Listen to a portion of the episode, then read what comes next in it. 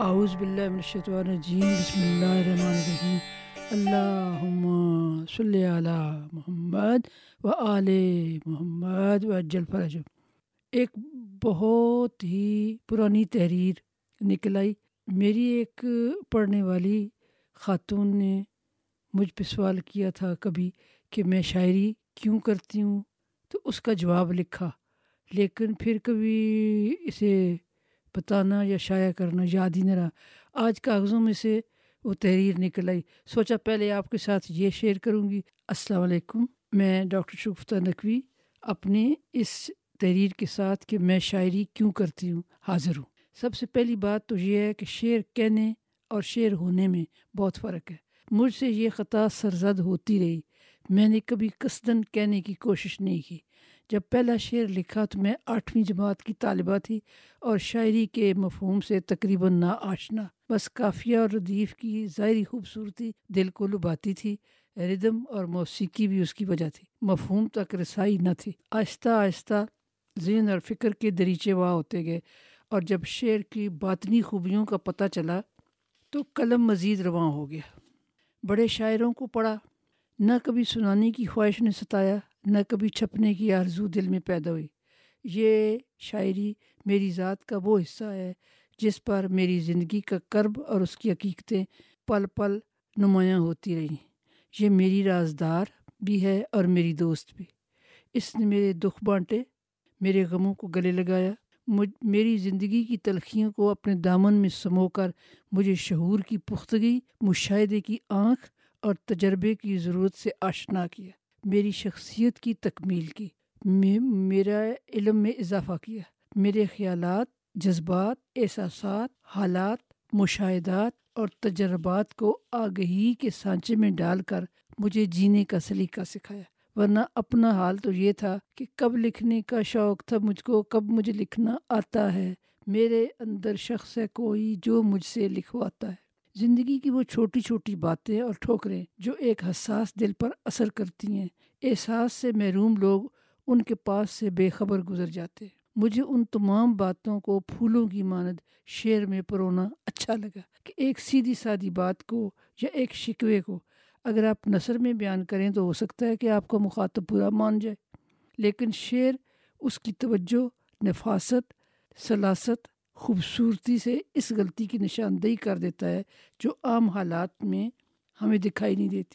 کوئی انسان جو دوست رکھتا ہو اور یہ دوستی بہت ہی طویل عرصے پر محیط ہو، وقت کے ساتھ ساتھ اس میں کچھ نہ کچھ تبدیلیاں ضرور آتی ہیں جو مثبت یا منفی ہو سکتی ہیں۔ لیکن میری شاعری میری ایسی دوست ہے جس نے ہمیشہ میرے دکھوں کو اپنے سینے سے لگایا اور میرے درد کی پاسداری کی میری رازدار بنی۔ میں نے لکھنے کے بعد ہمیشہ اپنے آپ کو پہلے سے کہیں زیادہ تازہ دم، شگفتہ اور شاداب محسوس کیا، جیسے یہ میری روح کے لیے آکسیجن کی حیثیت رکھتی ہو۔ بحثیت ایک مسیح کے میری گفتگو کو میرے مریضوں کے لیے پر اثر بنانے میں میری شاعری نے بہت اہم کردار ادا کیا۔ اور طب کے پیشے کی بدولت، بے شمار لوگوں سے بال واسطہ اور بلا واسطہ میرے علم، تجربات اور مشاہدات میں اضافہ ہوا۔ خاص طور پر صنف لطیف ہوا کی بیٹی کے ساتھ، اس میل ڈومیننٹ سوسائٹی میں جو بھی ہوتا رہا ہے، وہ زیادہ واضح اور سچائی کے ساتھ مجھ پر ایا ہوا اور میں نے اس پر لکھا کیونکہ انسان بیماری، پریشانی اور مشکلات میں اکثر سچ بولتا ہے۔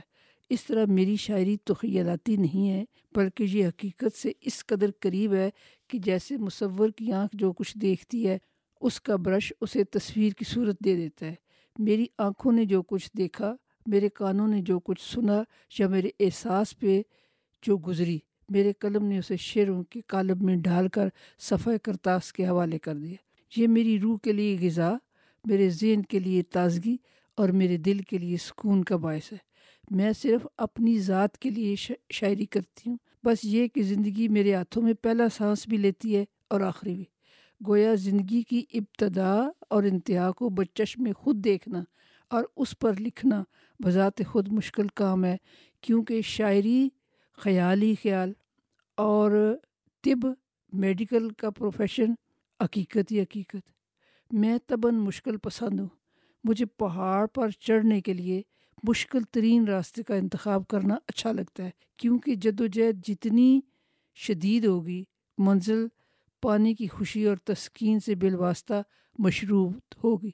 جب آپ سیدھے پہاڑ پر بڑی مشکلیں اٹھا کر چڑھتے ہیں، پسینہ آتا ہے، تھک جاتے ہیں، سانس پھولنے لگتا ہے، مشقت کرنی پڑتی ہے، لیکن جب آپ چوٹی پر پہنچتے ہیں تو اس کا مزہ دوبالا ہو جاتا ہے۔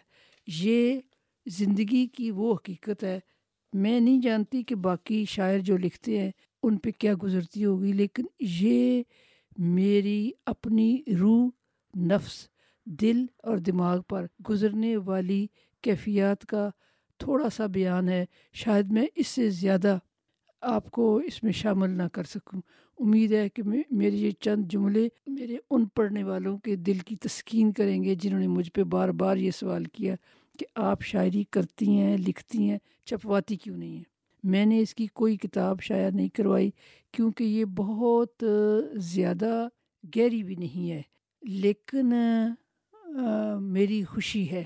تو بس اس لیے لکھتی ہوں۔ انشاءاللہ اگلی کہانی کے ساتھ حاضر ہوں گی۔ خدا حافظ۔